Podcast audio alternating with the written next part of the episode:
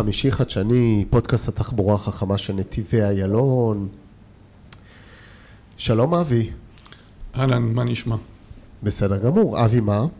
אבי שביט, אני אחראי בנתיבי איילון על מרכז הסייבר לתחבורה חכמה. זהו, היית מוכר לי, אתה עובד איתנו. כן, יושבים חדר ליד חדר, מכירים מדי פעם. ואתה איתנו היום לדבר על סייבר, נכון? אבל... נכון. אז uh, אנחנו לא מדברים על סייבר שאתה מדבר, אז uh, שלום תומר. אהלן, שלום. תומר מה? תומר פורט, uh, אני עובד בחברת Upstream Security. אנחנו נותנים מענה בסייבר לעולם uh, הרכב, לעולם הרכב המקושר, התחבורה החכמה. תכף נדבר על Upstream Security, כמה מילים על עצמך. Uh, בוגר uh, יחידה טכנולוגית באמ"ן, uh, מהצפון, מאוד uh, מתרגש להיות כאן ו... שמחים שאתה איתנו, ונעבור לאורח הרביעי והמיוחד, שלום גיא. אהלן. גיא מה? אה, גיא מולכו, בן 39, אה, סמנכ"ל המוצר ב Upstream, אה, נמצא פה בשנה האחרונה. ברקע שלי ניהול מוצר בכל מיני חברות וסטארט-אפים, ואני אשמח שנדבר פה על, על Upstream, על תחבורה חכמה, מקושרת, סייבר. מדהים, אז בוא נתחיל מ Upstream. מי אתם? אז אולי מילה לפני מי אנחנו Upstream, בואו נדבר על מה זה בכלל תחבורה מקושרת ולמה זה מעניין את Upstream כחברה.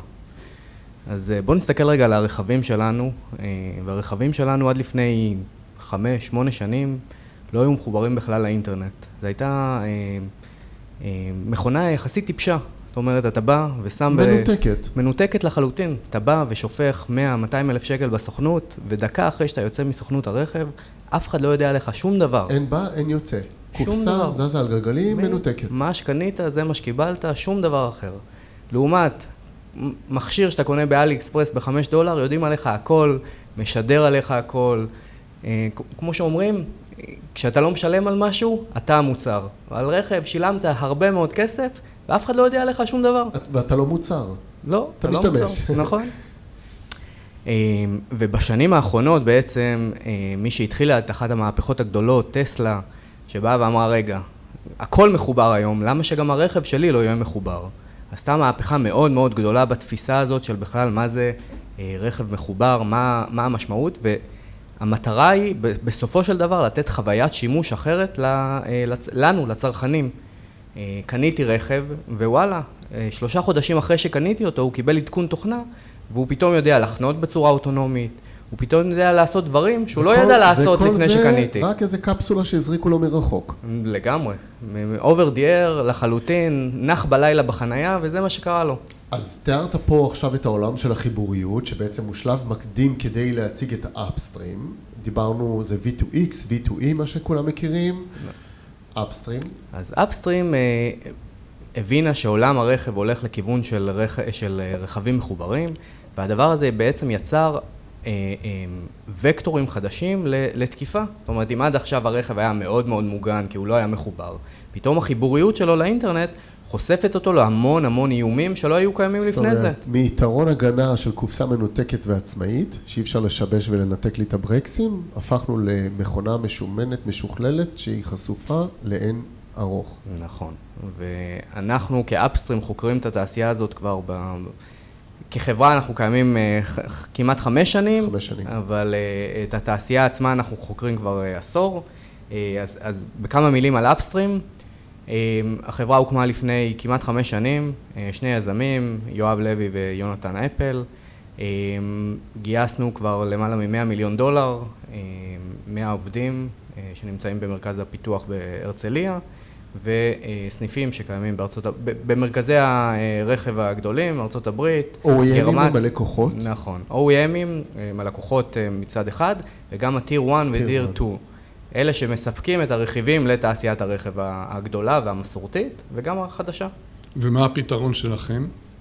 אז uh, יש לנו אוסף של פתרונות. Uh, פתרון אחד בעצם uh, נקרא, אנחנו בעצם עושים monitoring לכל המידע שיוצא מהרכב. כל המידע המקושר שעולה לענן ענן ה-OEM, לכל OEM בעצם אוסף את המידע שמגיע מהרכבים. זאת אומרת, לצד אה, הגנה או תקיפה או פעולות מסוימות, אתה קודם כל שירות דאטה.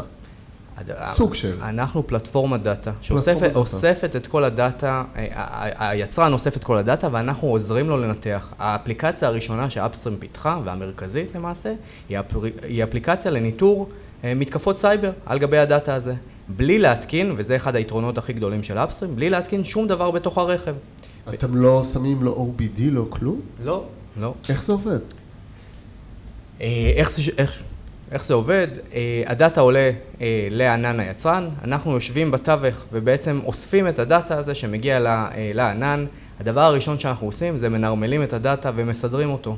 בגלל שכל OEM, אין סטנדרטיזציה בתחום, כל OEM שולח מה שהוא רוצה, באיזה קצבים שהוא רוצה, OEMים ששולחים 25 ג'יגה בשעה מכל רכב, וכאלה ששולחים עשירית מזה.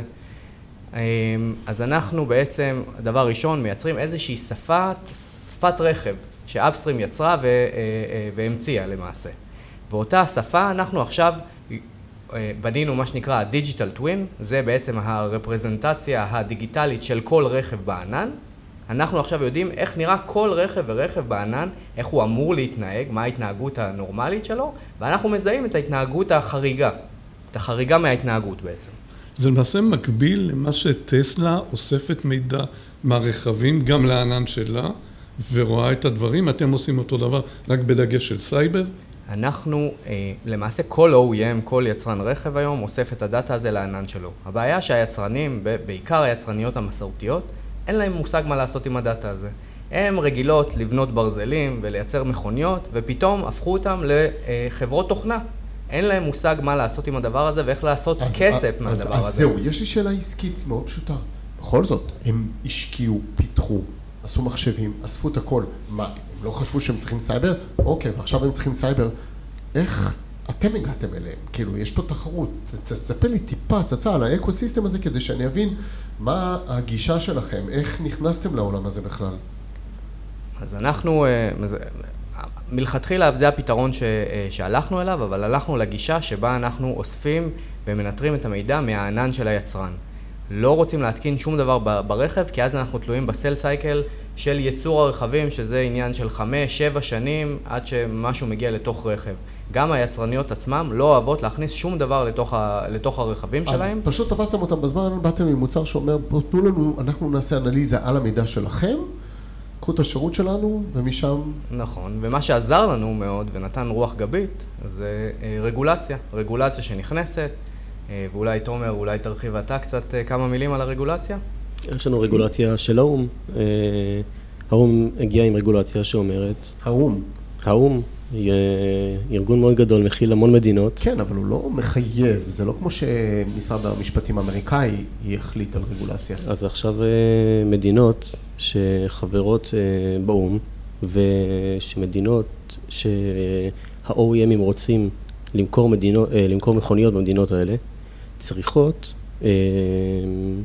ה-OEMים, סליחה, צריכים להיות מחויבים, או complied, מה שנקרא בשפה משפטית, לרגולציות של המון המון המון איומים שקיימים, המון המון איומים שנחקרו, המון איומים פוטנציאליים לפגיעה בסייבר, מסוימת, פוטנציאלית מסוימת, אמ, וצריכה להיות הגנה מסוימת. אמ, על הרכבים? על הרכבים, ומדינה שנמצאת תחת הרגולציה. אם ה-OEM רוצה למכור רכבים במדינה הזאת, הוא צריך בעצם אה, להיות אה, נאמן לרגולציה ולקבל איזשהו פתרון של אבטחה או פתרון של הגנה. הרגולציה שאתה מציין, WP29, שהיא בעקבותה יש את כל ה... גם האיחוד האירופי נכנס ויוצא תקינה השנה שתחייב חברות. זהו, אתם יכולים להגיד גם... אה, לקהל מה זה ה-W29 ומי הגופים, זה... אני אשמח לדעת, אם זה אירופה, ארה"ב, מי השחקנים של הרגולציה, אבי? זה בדיוק כמו שפה צוין. התחיל יוזמה של האו"ם, הגדרה מסודרת של כל האיומים על רכבים, עשו threat analysis, עשו risk assessment, הגיעו למסקנה, ותחת זה יוצאים תקן, יש תקן שאם אני לא טועה, 21434, אם אני לא זוכר, אם אני זוכר את השם שלו, מדויק. שזה הולך להיות מחויב על ידי האירופאים ועל ידי כל העולם, אנחנו הולכים לאמץ אותו גם, וזה ייתן את הבסיס שאפשר לבוא ולעשות תקינה לרכבים ולבדוק, כמו שאתה עושה טסט שנתי, אתה יכול לבדוק אם הרכב עומד בהגנות סייבר. האם אתם כבר מקדימים את ה-OEMים ואתם בקשר עם אנשי המקצוע באו"ם ובמדינות השונות לגבי התקן, או שאתם הכל מקבלים משיחות שלהם ושל ה-OEMים? איזה, באיזה פאזה זה עומד? אז התקן אה, היה בדרפטינג אה, הרבה מאוד זמן, ולמעשה אה, הגיע לשלב סופי לפני כמה חודשים. ממש ביוני השנה נכנס לתוקף במדינה ראשונה ביפן. זה אומר למעשה כל רכב חדש שנמכר ומחובר ועולה על הכביש חייב להיות מנוטר אה, מפני הגנות סייבר. היתרון של Upstream בהקשר הזה, בגלל שאנחנו יושבים בענן, אז גם אם יש רכבים משנת 2017 אה, שבמקרה מחוברים לענן, אנחנו יודעים לנטר גם אותם. אנחנו לא צריכים להתקין שום דבר ברכב וזה. אה, כל מי שמחובר יהיה מנוטר. בהקשר לזה יש לי שאלה, מי הלקוח? הוא אותו OEM או הנהג בעל הרכב שחווה בעיות ופתאום מזהים שזה בעיות שנובעות מתקיפות סייבר. לא, הלקוחות שלנו הם ה-OEMים, הם אלה שמחויבים לרגולציה. כשאתה בא ל-OEM בתור אה, אה, נהג, בתור אה, מה שנקרא בעל רכב... לקוח קצר. אז שאני לקחתי כדוגמה נהג בטסלה, כן. אז טסלה אמורים ומחויבים להודיע לי שאני תחת מתקפה? טסלה מחויב. כדוגמה, טסלה... לא, בסדר, כל OEM יהיה מחויב. זה יכול להיות גם סוסיתא. ברגע, ברגע שהרגולציה נכנסת לתוק, לתוקף, אז רכבים חדשים, בדגש על חדשים, כשאתה קנית רכב בשנת 2021, אתה עדיין לא נופל ברגולציה הזאת, למרות שפתרון כמו שלנו יכול להגן עליך anyway. אמ, אז היצרניות למעשה אה, אה, מודיעות לך בתור אה, לקוח הקצה, שהמידע שלך שאתה נוסע ברכב משודר בתור התחלה לענן. אתה, מייצא, אתה נותן קונסנט בתור הנהג לשדר את המידע הזה. הם, הם משתמשים בו להרבה מאוד, אה, אה, להרבה מאוד שימושים, אחד מהם הוא, אחד מהם הוא הגנה מפני אה, מתקפות צה"ל. איך אני יודע שאני תחת התקפה כנהג? כנהג. אתה, אתה לא יודע, אתה לא בהכרח יודע. זה, לא אתה... מעניין, זה מעניין? אלא אם כן הלכו לי הברקסים. אלא אם כן מישהו פתח לי את כרית האוויר תוך כדי נסיעה. זהו, ואני רוצה לחלק את זה לשניים, כי בסוף, מבחינת המאזינים, זה מחולק לשניים. הרי אנשים לא יודעים, אנשי, אנשים שהם לא במקצוע, כמוני לא יודעים, אבל יש אלפים של התקפות סייבר. תכף נדבר גם על הדוח שלכם, ואבי ישמח לשאול כמה שאלות, נכון אבי? בשמחה. וכדוגמה, אבל אני כל עוד לא ידעתי שיש עליי התקפות סייבר, זה בעצם טוב, לא קרה לי כלום, פיזית. אבל מה קורה כש... זאת אומרת, אתם עושים אנליזות, מה קורה כשיש התקפת סייבר ויש לה גם משמעות אופרטיבית? אז דבר ראשון שאנחנו עושים, אנחנו מערכת uh, uh, detection. זה אומר שאנחנו מזהים בכלל שקיים כזה, uh, שקיימת כזאת מתקפה. אה, ובתור פלטפורמת דטקשן אנחנו יודעים להרים אה, התראה, התראה בזמן אמת, כשדבר כזה קורה, זה יכול לקרות על רכב בודד, וזה יכול לקרות, לקרות ברמת הצי. אגב, ברמת הצי הרבה יותר קשה לזהות את הדבר הזה.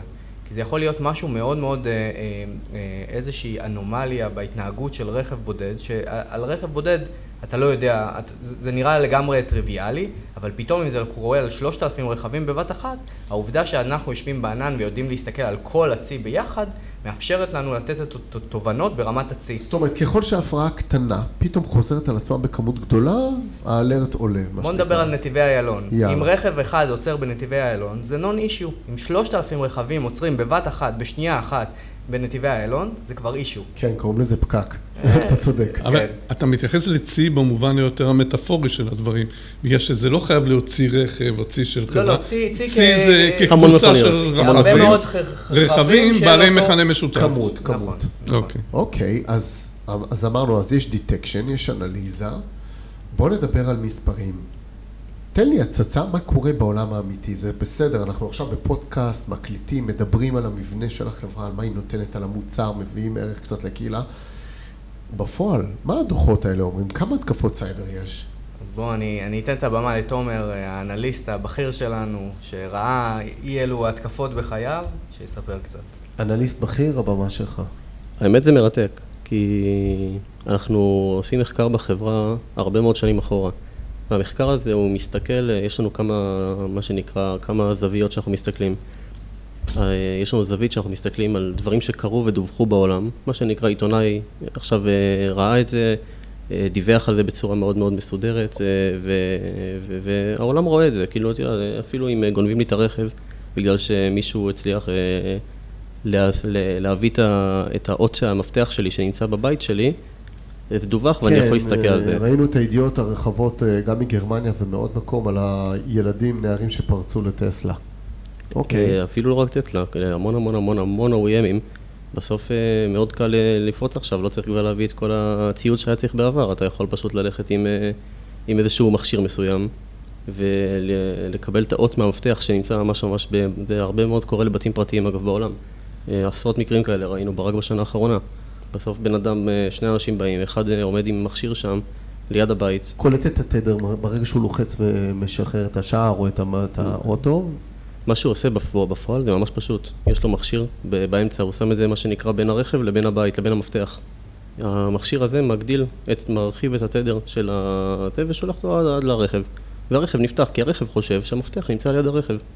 אוקיי. נפתח, וגם לא- הרכב מתניע. לא לנסות בבית. כן, 50% מגנבת הרכבים בשנה האחרונה, ב-2021 בבריטניה, הייתה בשיטה הזאת. נתון מדהים. זאת אומרת, לא להתאמץ בכלל, לא לומים ולא צריך מנעול. כן, אתה צריך רק חשבון באלי אקספרס לקנות את המכשיר. האמת שדווקא המנעול הגה בעידן הנוכחי יותר טוב. אתה יודע מה, אני אתן לך אפילו עוד אה, שלוש שיטות, מה שבמילה.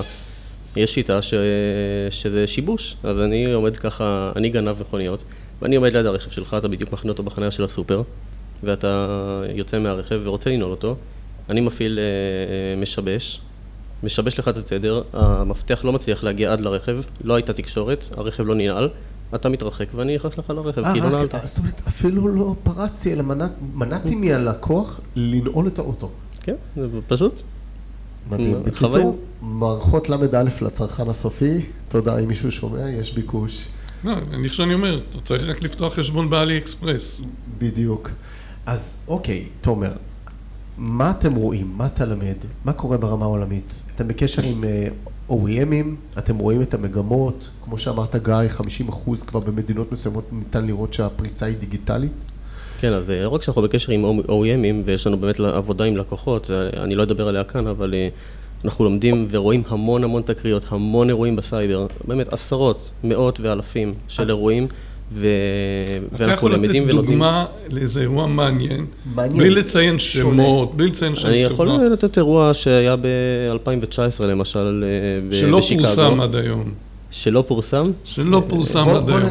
משהו שכזה, מהניסיון שלכם, מהתובנות שלכם, דברים שאתם ראיתם, שאתם יכולים לשתף אותנו. אני, אני, אני יכול לשתף... אה, בלי לציין לקוחות. אז אני יכול לשתף עם, אה, עם אחד ה-OEMים הגדולים שאנחנו עובדים ומנטרים אה, מיליוני, מיליונים של רכבים עבורו. אנחנו חסכנו מעל 30 מיליון דולר לאותו לקוח, בעקבות זה שזיהינו ניסיונות fraud ברכבים שלהם. זאת אומרת, באים ומנסים לשלם... אנחנו זוכרים את זה אולי משנות ה-80-90, שהיית הולך ומוכר רכב, מישהו היה בא, משחק לך קצת בקילו, בקילומטראז' ומוריד לך את זה, ואז היית מוכר, אומר, יד ראשונה מרופא, מרופא, מרופא 20 אלף קילומטר, בוא תקנה עכשיו רק מחיר מבצע היום. אותו דבר היום, הכל הפך להיות דיגיטלי, אתה יושב מרחוק, משנה את הקילומטראז' לרכב, ופתאום מאריך לו את ה warranty משלוש שנים לחמש שנים, ואתה בא ומחליף את המוצר בחינם. זאת אומרת, ממש fraud כלכלי דיגיטלי. לגמרי, fraud כלכלי ש... וזה היה במאסה, מן הסתם זה ציים. במיליונים, במיליונים, במאות ואלפי רכבים שאנחנו זיהינו את זה, בזמן אתה, אמת. האם מישהו מכם יודע לתאר את הסיטואציה? כאילו, היה איזה יום נתון, אתם יושבים, יושבים לא, על אז, המערכת. אז, אז, אז התקיפה היא לא על, על מיליון רכבים, אבל בסוף, אני בתור, דווקא זה ה, ה, ה, ה, הלקוח קצה, שבא ואומר, אני צריך אה, להאריך עכשיו את, ה, את, ה, את ההסכם warranty שלי, שיש לי מול, ה, מול, הלקוח, מול החברה שלי, ואני רוצה להחליף, לא יודע, את המזגן שהתקלקל, אני רוצה להחליף אותו בחינם, אבל וואלה, הרכב שלי כבר עבר את ה-30 אלף קילומטר, אז אני לא אקבל אותו בחינם, אז אני אלך פה למוסך ליד, אנחנו נעשה איזה טריק. ואז אני אקבל את זה. ואנחנו יודעים לזהות את הדבר הזה בזמן אמת כשזה קורה, להתריע ליצרן. שמנסים לשנות. שמנסים. וזה, על רכב אחד. על רכב אחד וזה מאוד מעניין מה שאתה אומר. ש... מספיק שאתה מזהה ברכב אחד או שניים, אז אתה יכול לתאר פה, לאפיין ולזהות phenomena שקורית, נכון. ולהתריע שהדברים האלה עשויים, עלולים לקרות גם ברכבים אחרים. אנחנו יודעים, אה, אנחנו יודעים להתריע את זה, אנחנו יודעים שהיצרן, הוא ממש לוקח... אקשן וסגר dealerships שלמים שעשו קומבינות כאלה ובזבזו לו מיליוני דולרים, ותחשבו על, על האימפקט שלהם כחברה עכשיו, אה, אה, כמה כסף הם חסכו בעקבות הפתרון הזה. אז אוקיי, יש פריצה דיגיטלית לעשות... וגם אתה יודע מאיזה דילר זה הגיע. לגמרי. כלומר, יש לך פה מידע באמת שהוא חד-חד ערכי, אני יודע לתת את כל ה... נותן- איפה, איפה הרכב התחיל, לאן הוא פנטסטי. הגיע, מי הוריד את הקילומטראז', באיזה שעה, מאיזה ערך לאיזה ערך, אז ואותו... אה, הנה, אבי העלה לי נקודה שבעצם זה פורנזיק ממש, אז זאת אומרת, אתם ממש גם יכולים לספק את הראיות. נכון, וזה use case נוסף שאנחנו מסתכלים עליו, שזה לחברות ביטוח בכלל. אתה עשית תאונה, ואתה, וואלה, לפני שבוע גם לקחת רוורס בחנייה ודפקת את האוטו מאחורה. אז אתה אומר, עכשיו באתי לשמיים, אני מכניס גם את זה וגם את זה.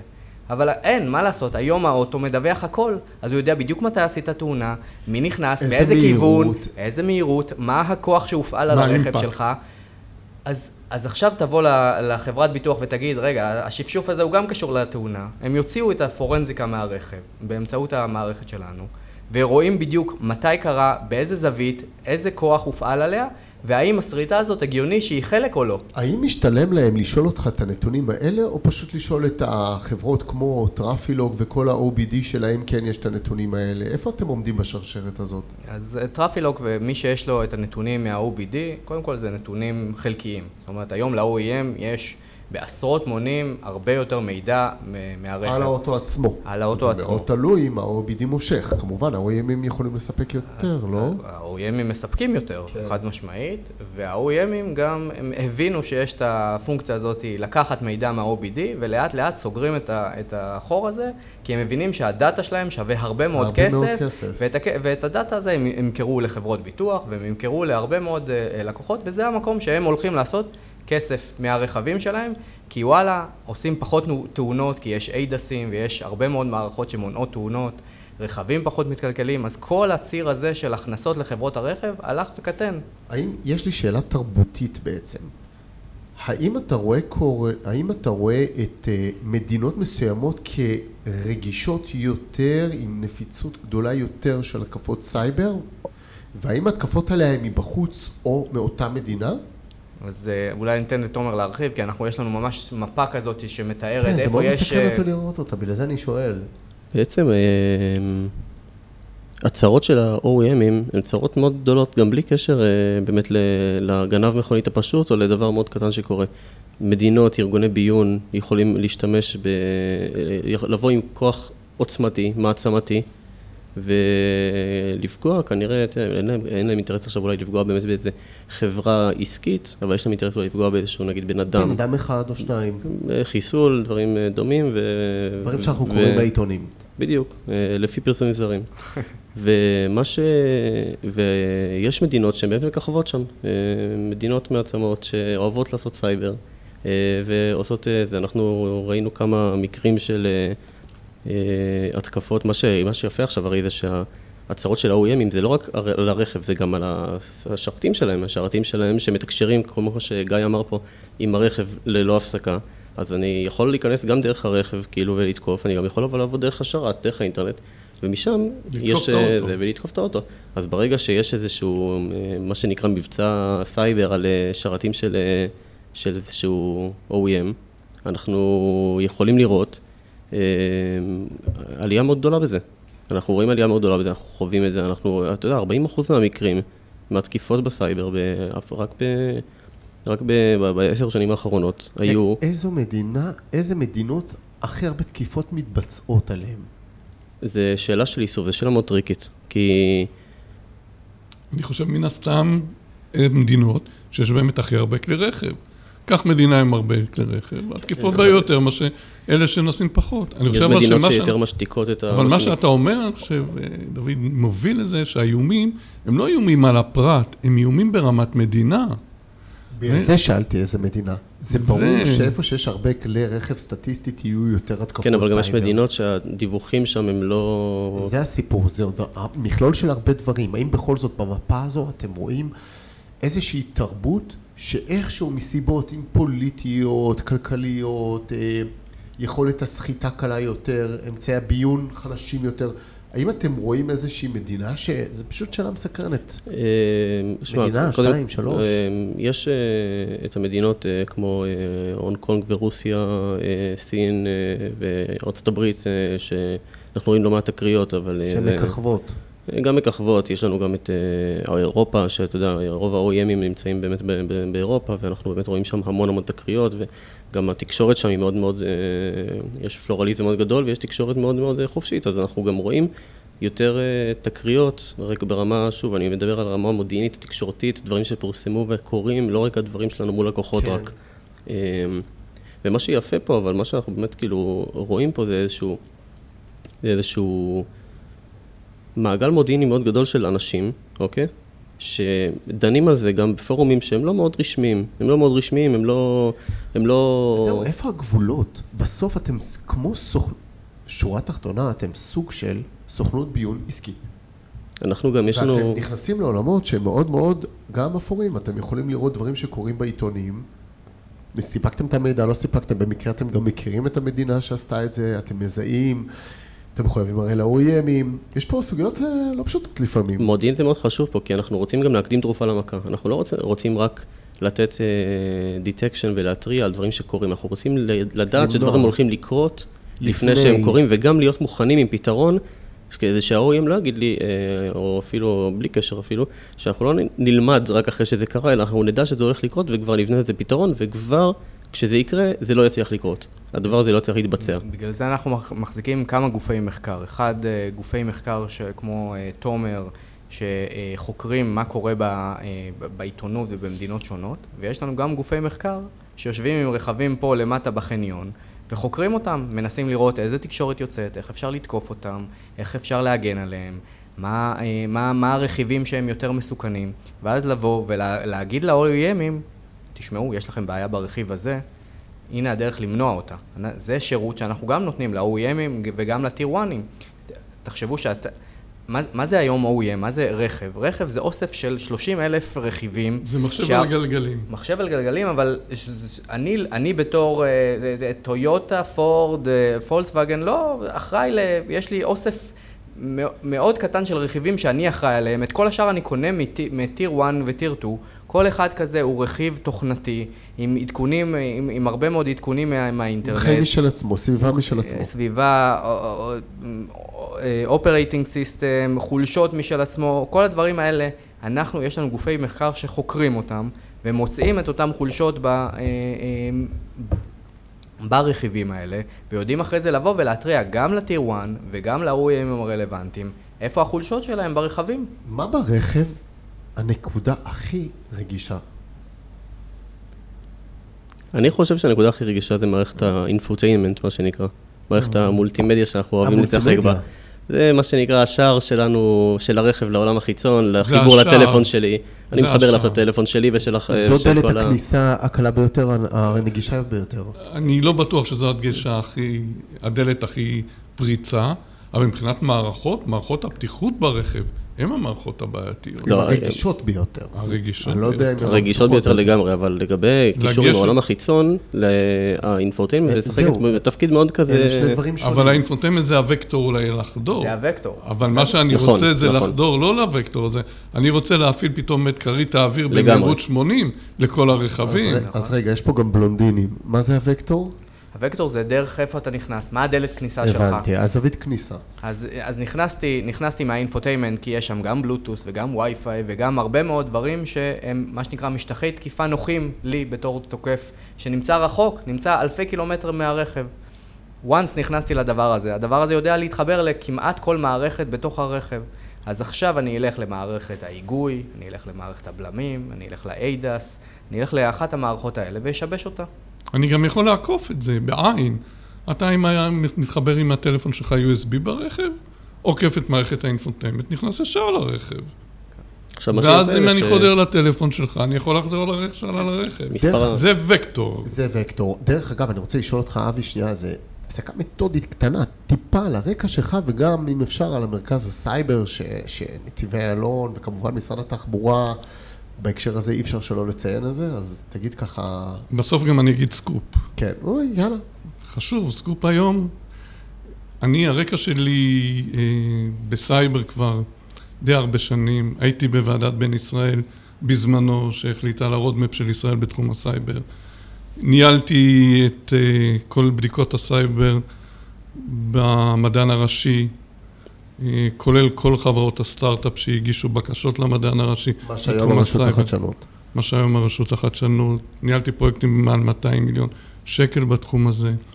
הייתי גם במשרד, במערך אה, הסייבר, כיום אני עובד בנתיבי איילון, מתוך מטרה לפתח במדינת ישראל את מרכז הבדיקות לסייבר, ולא רק בדיקות, אלא מרכז לתחבורה חכמה, שידע לנהל את כל הפעילות הסייברית של מדינת ישראל בתחום הרכב. אז בסוף... והסקופ, הפיל... כן. שהיום כן. עברה בוועדת, עבר בוועדת הכספים, התיקון לפקודת אה, התעבורה, שמאפשר ביצוע ניסויים של רכב אוטונומי, וזה הולך לעלות לקריאה שנייה ושלישית, וצפויים לנו בעתיד הקרוב ניסויים בתל אביב, במקומות אחרים, של רכבים אוטונומיים לחלוטין, תחת, ללא נהג. תחת מרכז הסייבר הלאומי, נכון?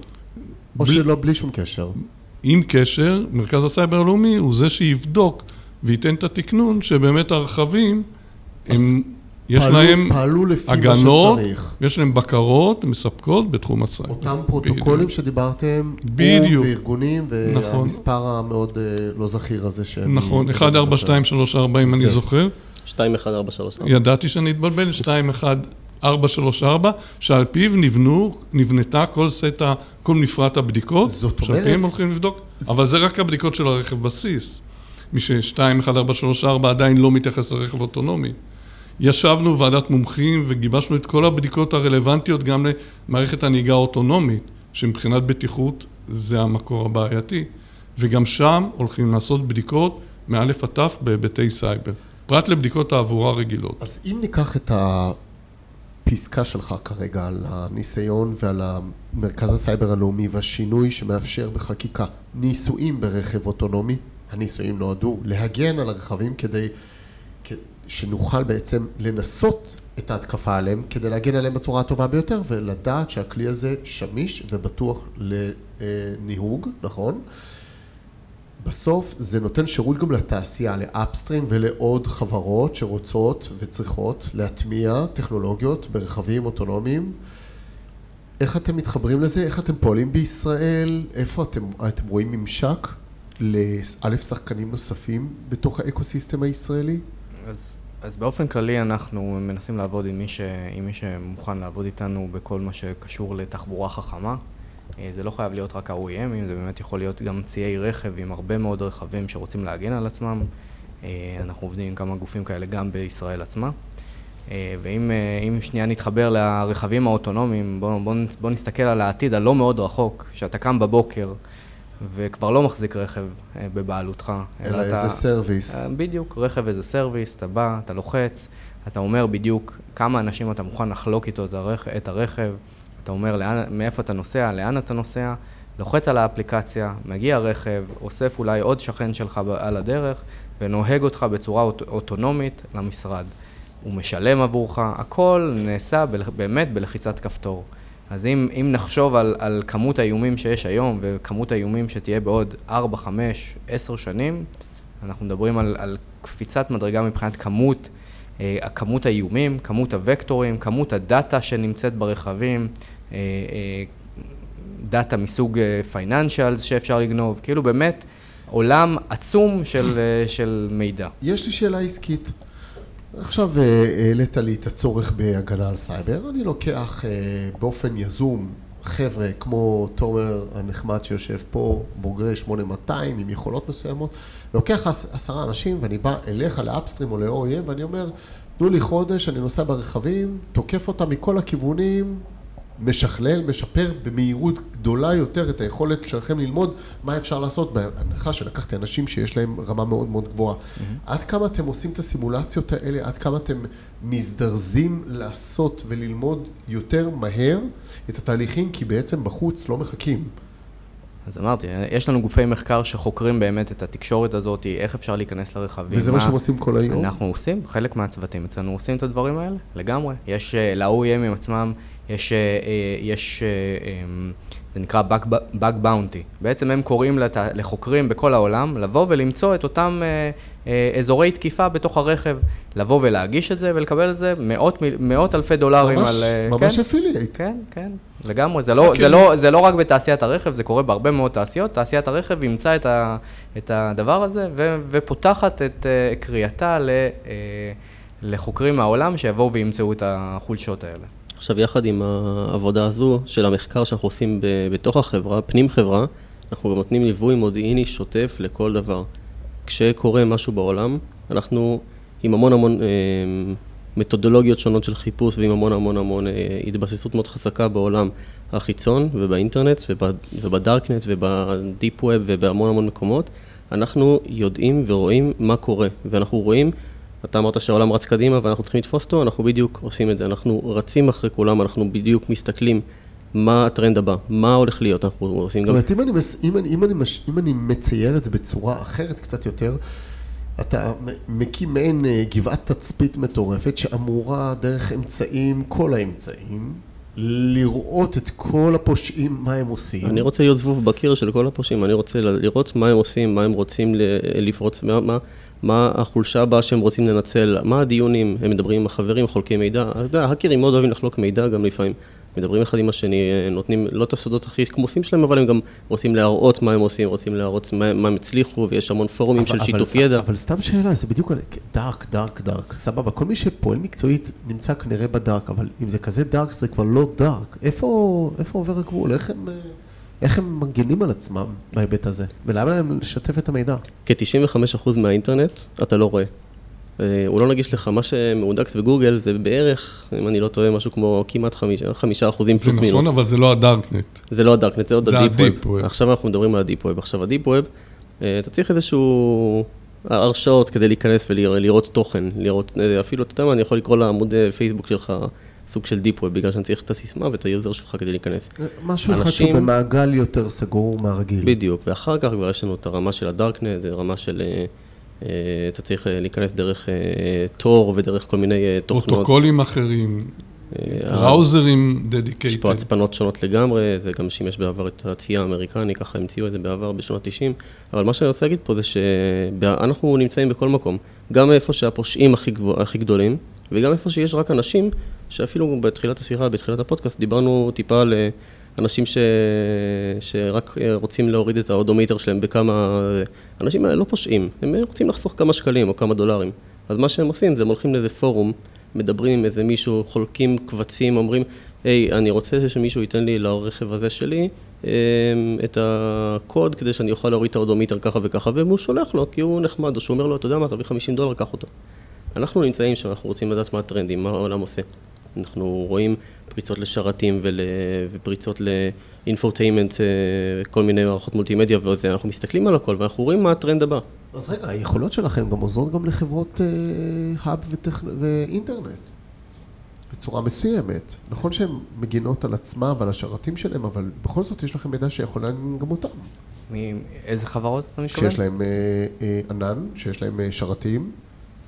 אז כן, אבל בסוף הענן והשרתים זה, זה הדרך שלנו להגיע למידע, לאסוף אותו, זה פחות אנחנו מסתכלים על, ה, אה, על התקיפות אה, בענן עצמו. עכשיו, מה שיפה פה גם בפן המודיעיני, ממש חשבתי על זה עכשיו, זה שאנחנו לא רואים רק את ה-OEM ואת הרכב עצמו. הרי מה זה רכב? לפני שנייה דיברנו על זה שרכב בנוי מהמון המון המון רכיבים, והמון אה, רכיבים ל-ECUs, מה שנקרא, אלקטרונים, והמון מחשבים קטנים, וכל הדברים האלה מיוצרים על ידי איזושהי שרשרת אספקה. יש לו את הטיר 2, טיר 1, ואז אה, מגיע אליו וכו'.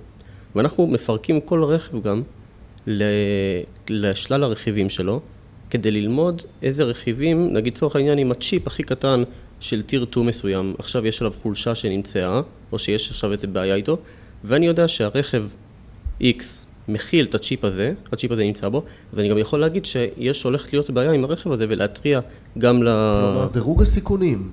כן, אני... זה מעניין, יש לי שאלה אחרת, שפתאום היא אולי מוזרה, אבל בעצם ההגנה על הרכב מתחילה מאיפה שמייצרים את הרכיבים עצמם עוד לפני שהרכיבו. נכון. האם יש לכם הרבה. קשר נכון. גם לדבר הזה? אין לנו קשר, אנחנו מוצאים את החולשות האלה, אבל אם דיברנו על, על ניהול סיכונים, יכול להיות, זה לא רחוק היום, שבו אתה תקנה רכב ותבוא לחברת הביטוח שלך, והפרמיה שלך תעלה לא בגלל העבר התאונות שלך, אלא כי סיכון הסייבר של הרכב שלך הוא גבוה יותר. כמו NCAP, רק בסייבר. כי אתה תקבל, אתה, כי הרכב שלך הוא יותר פגיע ל, ל, לזה, ול, ל, לחולשות ולתקיפות סייבר, ואתה תשלם פרמיה גבוהה יותר. אני מת שתענה לי על שאלה אחת. איזה רכבים היום החשמליים הם הכי פגיעים? אני לא יודע אם אתה יכול לענות על זה זה. לא רק רכבים חשמליים שפגיעים, כל הרכבים עכשיו יש בהם... אה, כל הרכיבים, הם נכון. הם מחשבים על גלגלים, נכון, וכולם אבל פגיעים. הרכבים החשמליים הם גם, בלי שום קשר, הם הכי משוכללים שיש. בגלל זה אני אמרתי חשמליים. הם, הם ממש אה, עם יכולות מאוד מטורפות, וגם ההשלכות של השליטה עליהם הן מאוד, משמעותיות. הברקסים הם עובדים אחרת מאשר רכב רגיל. אה, אני חייב להגיד אבל שזה מאוד מאוד אה, משתנה.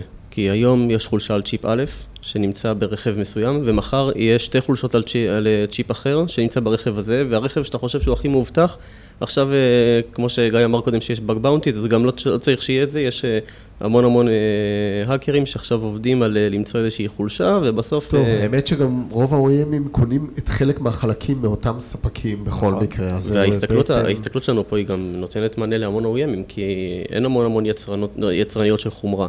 וברגע שאנחנו רואים איזה בעיה באח- בצ'יפ קטן או משהו כזה, שנותן, אה, שיש עליו אה, שישה OEMים שבסוף זה מגיע אליהם, אנחנו יכולים לדעת שבכולם הולכת להיות בעיה מסוימת ברכיב מסוים או במחשב מסוים ברכב.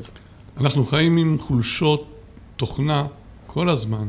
אין ציוד מחשוב שישנו פה שאין לו חו- אה, חולשה בתוכנה, אם זה ברמת הצ'יפ, אם זה ברמת המייקרו-קוד, אם זה ברמת האפליקציות. החוכמה היא לדעת איזה בקרות לשים ואיזה פיצויים לשים, על מנת להמשיך ולחיות עם זה. אנחנו לא נוכל לשנות את כל העולם, ויש חולשות גם שיכולות, שאפשר לחיות איתן.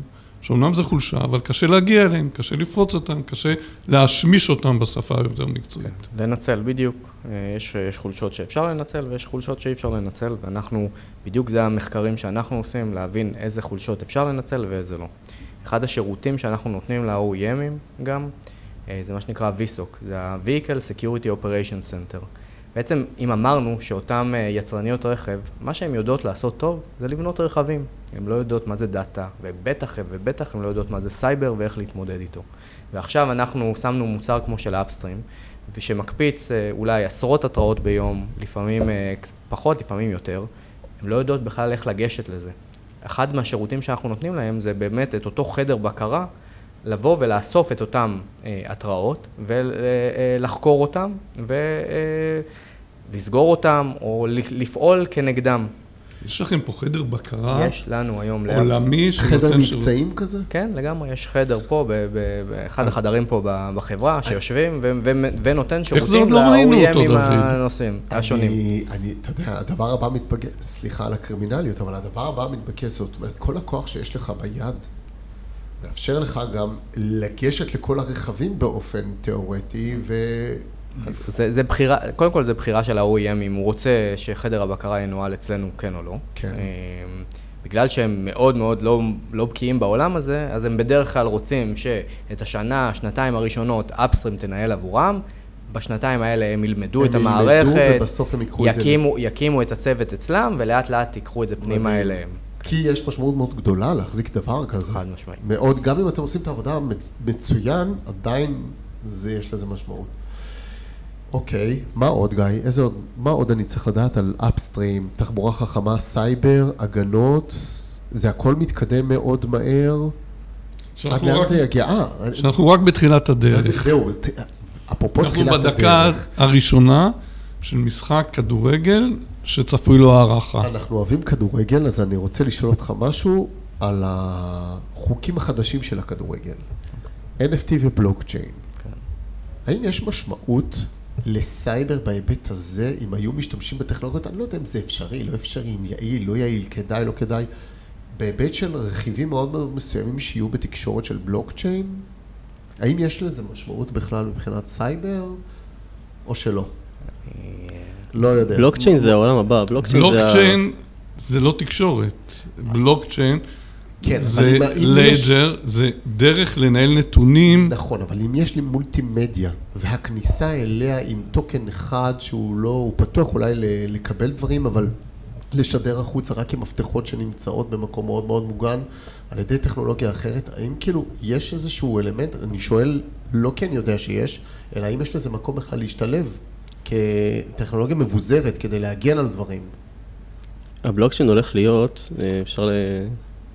דבר, תומר. הולך להיות אה, מה שנקרא האינטרנט הבא. אה, האינטרנט אה, עכשיו אה, הוא בנוי בש- בצורה מסוימת של פרוטוקול תקשורת מסוים וכו' וכו' וכו', והבלוקצ'יין הוא באמת בא להיות הדרך החדשה, יותר מוצפנת, יותר, אה, מוצפנת, יותר, אה, בגלל זה יותר שאלתי, אה, כן. מאובטחת וכו', ואני... זה, אני לא יודע אם זה רחוק או לא רחוק מאיתנו, אבל אני חושב שבקרוב אה, רחוק, עוד כמה שנים, העולם של אה, בלוקצ'יין שהולך להיות, ממש אנחנו הולכים לחיות אותו, וזה גם יהיה האינטרנט שלנו באיזשהו, באיזשהו מובן, הולך גם להיכנס לתחום הרכב, כי הרכב, התחום של הרכב הוא בקפיצה עצומה לתחום של אה, הייטק. ראית איזשהו תחום שהבלוקצ'יין נכנס אליו בהיבט של תחבורה? לא. עוד נכון, לא. עכשיו עוד לא ראינו את זה. אז טוב, שאלה אולי מוזרה, אבל אולי בכל זאת אה, נת- נתת לי הצצה שיש עתיד לזה. אה, מה, ש, מה שאני אגיד כן אה, אולי על אפסטרים ועל התעשייה, אני אגיד, החברה בצמיחה מאוד מאוד גדולה. אני הצטרפתי לפני שנה, היינו 50 איש, היום אנחנו מעל 100 איש כבר. החברה בצמיחה עובדת עם, עם כל ה-OEM הגדולים, באמת, כל הלוגוים הגדולים שאתם נוסעים ברכבים ורואים אותם ב, על הכביש, זה, זה החברות שאנחנו עובדים איתן, חברות בנות 100 שנה לפעמים, וחברות גם אה, צעירות בנות 5. אה, אז באמת המגוון פה הוא מאוד מאוד גדול, אה, החברה מגייסת לכל התפקידים שאתם יכולים לחשוב עליהם, פיתוח, מחקר, ניהול מוצר, אנליסטים, חברת דאטה לכל דבר, באמת כמויות הדאטה שאנחנו עובדים עליהם ומנתחים אותם היא, היא עצומה לאין שיעור, ובאמת האתגרים הם מדהימים וסופר סופר מסקרנים. אבי, אתה רוצה לקנח אה, באיזה שאלה מקצועית שתיים? אה, אולי זה יותר מדי מקצועי, ואז תעצור אותי, אבל אמרתם שאתם מוצאים לא מעט חולשות. פרסמתם גם חולשות כ-CVE? אז אה, חולשות כ-CVE לא פרסמנו, חלקם אנחנו אה, אה, עושים אה, dis, disclosure מול, מול ה-OEM עצמו, אה, והוא סוגר אותם. יש, יש כל מיני שיקולים לכאן או לכאן, אבל אנחנו עושים הרבה מאוד אה, מחקרים, ובדרך כלל משתפים אותם עם הלקוחות שלנו. טוב, אנחנו חלק, אה, אתם חלק גם מהקהילת התחבורה החכמה. יש לכם משהו להגיד לאקו-סיסטם, ליזמים ששומעים אותנו, לחברות שיכולות ליצור אתכם קשר, ומן הסתם אתם עובדים עם חלק מהחברות. אבל עכשיו אולי ישמעו אתכם עוד כמה, אה, לאן אתם מכוונים, משהו קהילתי קצת, איך זה ישראל וקולגות. אז אנחנו כ Upstream אה, התחלנו מעולם הסייבר ובעצם מתפתחים לעוד ועוד use cases. דיברנו על אה, עולם הביטוח, על fraud, אה, על fleet management. בעצם בגלל שאנחנו מנתחים הרבה מאוד דאטה, אנחנו יודעים לפתור use cases שהם לא רק של ה-OEMים, אלא בכלל בעולם המוביליטי החכם. אוקיי. אני רוצה להגיד לכם ממש תודה רבה, היה לי מרתק, אה, ואני מודה לכם, היה מעניין. גם לי, היה אחלה. תודה דוד. תודה רבה. תודה המון המון לכם. בהצלחה לאפסטרים, הצלחה שלכם, כן. זו הצלחה שלנו. לא, ההצלחה של אפסטרים זה הצלחה של אפסטרים. אנחנו נהנה גם, אבל קודם שהם יצאו. הם ישראלים, וזו הצלחה של כולנו. תודה רבה. תודה לכם. ביי ביי. ביי.